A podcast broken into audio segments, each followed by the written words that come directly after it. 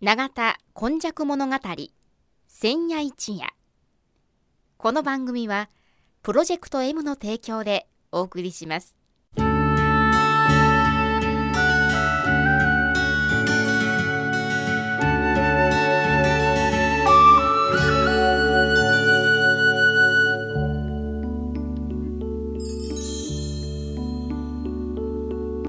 神戸は港があることで多様性のある町となりました。しかしその港というのは神戸港だけを指しているのではありません。山から海へと注ぎ込む川のある地域には素晴らしい砂間が広がり海の流れと川の流れに相まったこの永田地域一帯も神代の昔から自然の生んだ港がたくさん点在していました。そして港は海外からの素晴らしい知恵や文化をその往来する人々と共に受け入れる場となり豊かな暮らしを生み出していったのです。つまり自然が生み出した小さな港が瀬戸内海を望む永田地域にはあちこちにあり長い長い時代を超えた昔から大陸や朝鮮半島の人々との交流を紡いできたのです。そして海外のみならず奈良の都や京の都の人々が大陸へ朝鮮半島へと往来するその一休みの場として出船入り船の合間の休みどころとなっていた。というのがこの永田地域の古来からの多様性を育む素地であるとも言えます。この番組「永田今昔物語千夜一夜」これはこの地域を育んできたこれらの多様な人々の往来とそしてここが住みよいということで定住してきた人々の培ってきたさまざまを一人一人の視点で読み解き解析し永田の多様性これがこれからの時代の大きな力になるというこの地の歴史を掘り起こしながら未来予想図を皆様にお届けするという番組です。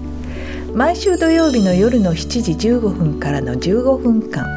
1995年の阪神・淡路大震災から生まれたこの FMYY 日本で最初の災害復興ラジオ。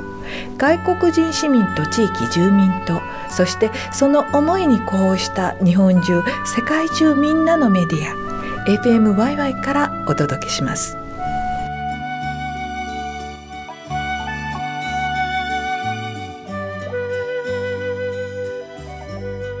皆様こんにちは。本日も、えー、永田今昔物語千夜一夜の時間がやってまいりました。今日も司会進行させていただきますのは FMYY のキムチャキ。そして今日の語り手はこの方です。はい。永田に住んで70年和田寛治と申します。はい、えー、13話は須磨のはいはい、井上さんが出てこられました。はい、熱森のお話でしたね。はい、で14話はどういう話でしょう。14話はね、あの源氏が勝って平家が負けてしまうという、うんうん、ちょっとこう西神戸にとっては残念なお話をせないかんのですけども、えー、先ほど熱森が熊谷直実にやられてしまうという話あったけども、ことごとく源平の合戦あのやられてしまうんですね。あのあれは兵士がやられて兵士がやられてるんですね。あの生田の森って生田神社のあたりにも陣を取ってたし、えー、っとおそらく駒ヶ林のとこに船をぎょうさん並べて置いてたとか、うん、あるいは須磨のあたりにも軍を置いてたん違うか。らそんだけの西神戸広さで平家が守ろうとしてたけども、はい、ま、守りきれなかったということで、ええ、あれ1100 84年だったかな。あの平家一の谷で負けてしまうんですね。はい、であの大体歴史の面白さで語られてるのはね、うん、一の谷はどこにあったかというのが論争がありましてね、はい、あの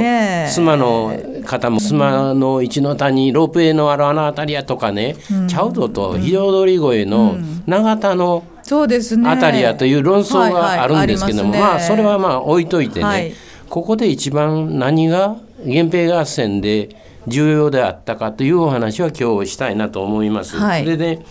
実際はその生田神社の辺りの生田の森から追い立てられて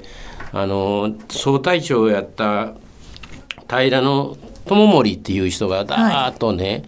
はい、黒い馬に乗ってね、はい、あの山を沿いに逃げてくるんですよ。ええ永田のあたり、はい。なんか高取さんの近くまで逃げてきて、そこでまだばったりと源氏の人たちに槍を持ったらガッと来たりね「馬折り」とか言って「なあやまやまこれ何言うたか言うたらあの遠からんものは音にも決めよくえー芝居で出てくるでね昔のスタイルで平家は戦っとったけどもそんなこと言うとらへんがで 源氏の方はバーッとやりでね先ついてもたりとかね。もう壮絶な。平家はやっぱり公家というかそうそう。あの、まだね京マナー都のおっとりおっとり型が。で、えー、源氏はやっぱりあの鎌倉というかあの関東の,、はい。あの本当にあ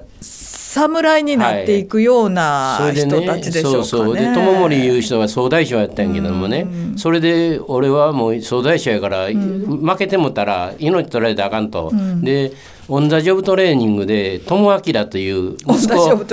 息子を連れてや、あの戦いをやってたんですね。はいはいはい。で息子とあのはね守らないかんから、自分の命をかけて守るんですよ。あ自分のあの子孫となっていくっていうか続いていく命のためにということですか？はいはい、それからあのもう一人のお月の槍の名人も、ま、あの守るんですけどもその方もやられてしまうんですね。はいそれがおそらくそのあの永田の神社の上の方の森か、あるいは下の方の道かでですね、あのその後ね源平有志の日っていうのができてるんですけどそこは大きくは玉平の友明という息子さんのはいはい。日があって、はい。で家来の日があるんですけど、はい。その中に戦った源氏のあの方の名前も両方祀ってあるんです。それでね永田区役所なんかのうん案内所でははい「源平有志の日」っていうて両方祀ってるいうのはねなかなか難しいあの珍しい珍しいんですよね。で一つはねあの後での述べるんですけどもあの源氏の人たちが勝つんだけども後々この土地は平家の人たちの安堵されて土地になっていくんですね。でしばらくの間、源氏の世の中だから、あんまり平家の人ばっかり弔っとってあかんやないかと、源氏の人も弔っておこうというような心遣いもあるんだけども、はい。研究者によるとねああいう火とか塚とかいうのはね敵の人をねまず祀るいうのが日本のこうああいう銅塚とか腕塚とかいうのはあの多いんですって。だから必ずそうん、必ずしもね、はあ。自分の味方の人の,、ええええ。あの知り合いのお墓というより、うん。敵の人を祀ってあの沈めるみたいなことがまあ怨念もあるでしょうしね。はいはいあるんでね。それであのこのお話でね結局ちりぢりバラバラになって、はい。おと友明の方はそこでし死んで火,、になって残ってるけどもお父さんの友森の方はその黒いあの馬に乗って駒ヶ林まで行って、で船が待っとるから、ええ。昔の馬はすごかったよね。あの乗ったまま馬はガーッとかあの海の中入っていって泳いで。と泳いで。で途中であの下ろしてはい。それであの友森は船に乗ってそしたらあの味方の平家の方がね馬殺せと。というのはこんなええ馬あの源氏の方に取られたら困ると言うたけれども友森はいや私がここまで運んできた馬は殺されへんと言うて、あの基地の方にも戻したいうような話があるんだけども、それでですねもうき完全にあの一ノ谷の合戦あの神戸の合戦は負けてもって、はい。壇の浦なんかで、そうですね。最後と言えるんですけどね、はい。その時に僕は歴史ちょっと勉強しとって、あ源頼朝の源氏の世の中になったんで例えばさこの前のお話したら中野省とかはいはいはい。上野省とか、ええええ。下野省とかいう、あの西神戸の方はみんなもう源氏のものになったんかなと思ったんだけども、違うんですか？思い起こせばね、はい。あの頼朝が13歳の時に、はい。よく物語にあの義経が牛川かまりで出てくるけども、ええ、池の禅師という平の清盛の方の方のお母さんに助けられるんですよ、はい、あいつは殺してまえというのをいや殺さんと伊豆の方に流しとけと言うてその時の恩義をね頼朝は覚えといてあの平の頼盛の上野省とか中野省とか下野省西神戸一帯をね平の家で持ってもええわと。なんと太っ腹。太っ腹なんですね。だからそこがね僕は永田妻、うん、兵庫のね、うん、転換点いうかラッキーやったところでね。そうですね、うん、その時そのあの権力のある人の考え一つで全滅させられるとかいろい。ろありますよね、だから優しい系の平の 清盛のあたりのまだおっとりの人たちがもうこの土地見たってええぞとい。うことになりましたから、西の方はずっとそのこの前お話した1162年以来ね同じような人がね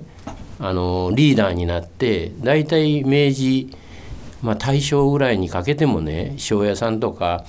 あの町の役人さんにいてくれてからね、安定したそういう自治の場所であったというのがね、西神戸の特徴であって。あの一番最初古墳時代の話しましたけども、あの機内の天皇の領土の中でも端っこの方やったと、ええ、だからなかなかお目が届かなかって自由なことができたとかあるいはさっき言ったように平清盛の後のいろいろな港湾設備とかが源氏の世の中になってもその人たちの土地の人たちの手で使えたとかね、うん、いうラッキーさが我々の土地にはあるんだというのでいつの谷がどこにあったよりはそういう政権のあの転換にかかわらずねリーダーシップを取ってきた人たちはあまり変わらなかったというのが西神戸の特徴じゃないかなと。ゆるゆるとしたところ。絵本はかとしたところ、まあそれでもしゃべりんは多い。そうそうそう。その後は源氏なんか自分らの兄弟同士の殺し合いとかね,、してますからね。それが我々の地にはあんまり兄弟喧嘩はなかったと。なるほど、やはりこれはあのこの地域の風土、気候さまざまなことが関係しているのかもしれないなというようなところを実感しつつ、今後も過ごしたいと思います。えー、第14話源平の勇士どちらもっていうようなそういうようなところもお話しいただきました。えー、今日のお話では長田に住んで70年和田勘でした来週もまたお聞きください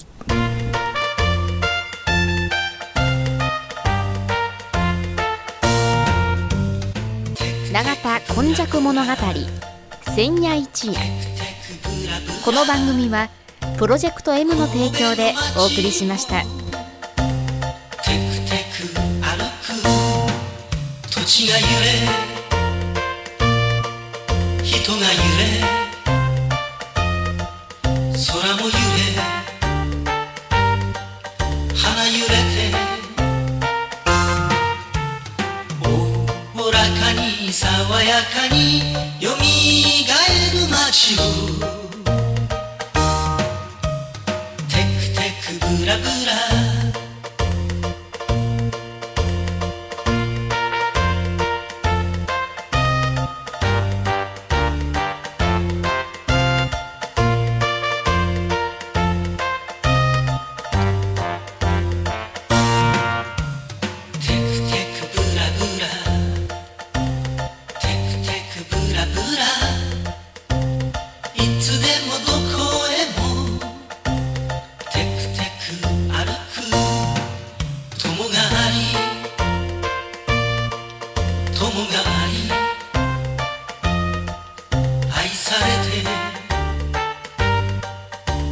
しで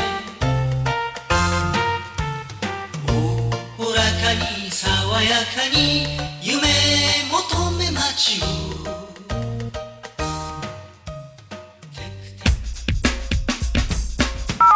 FMYY」on your FM dial.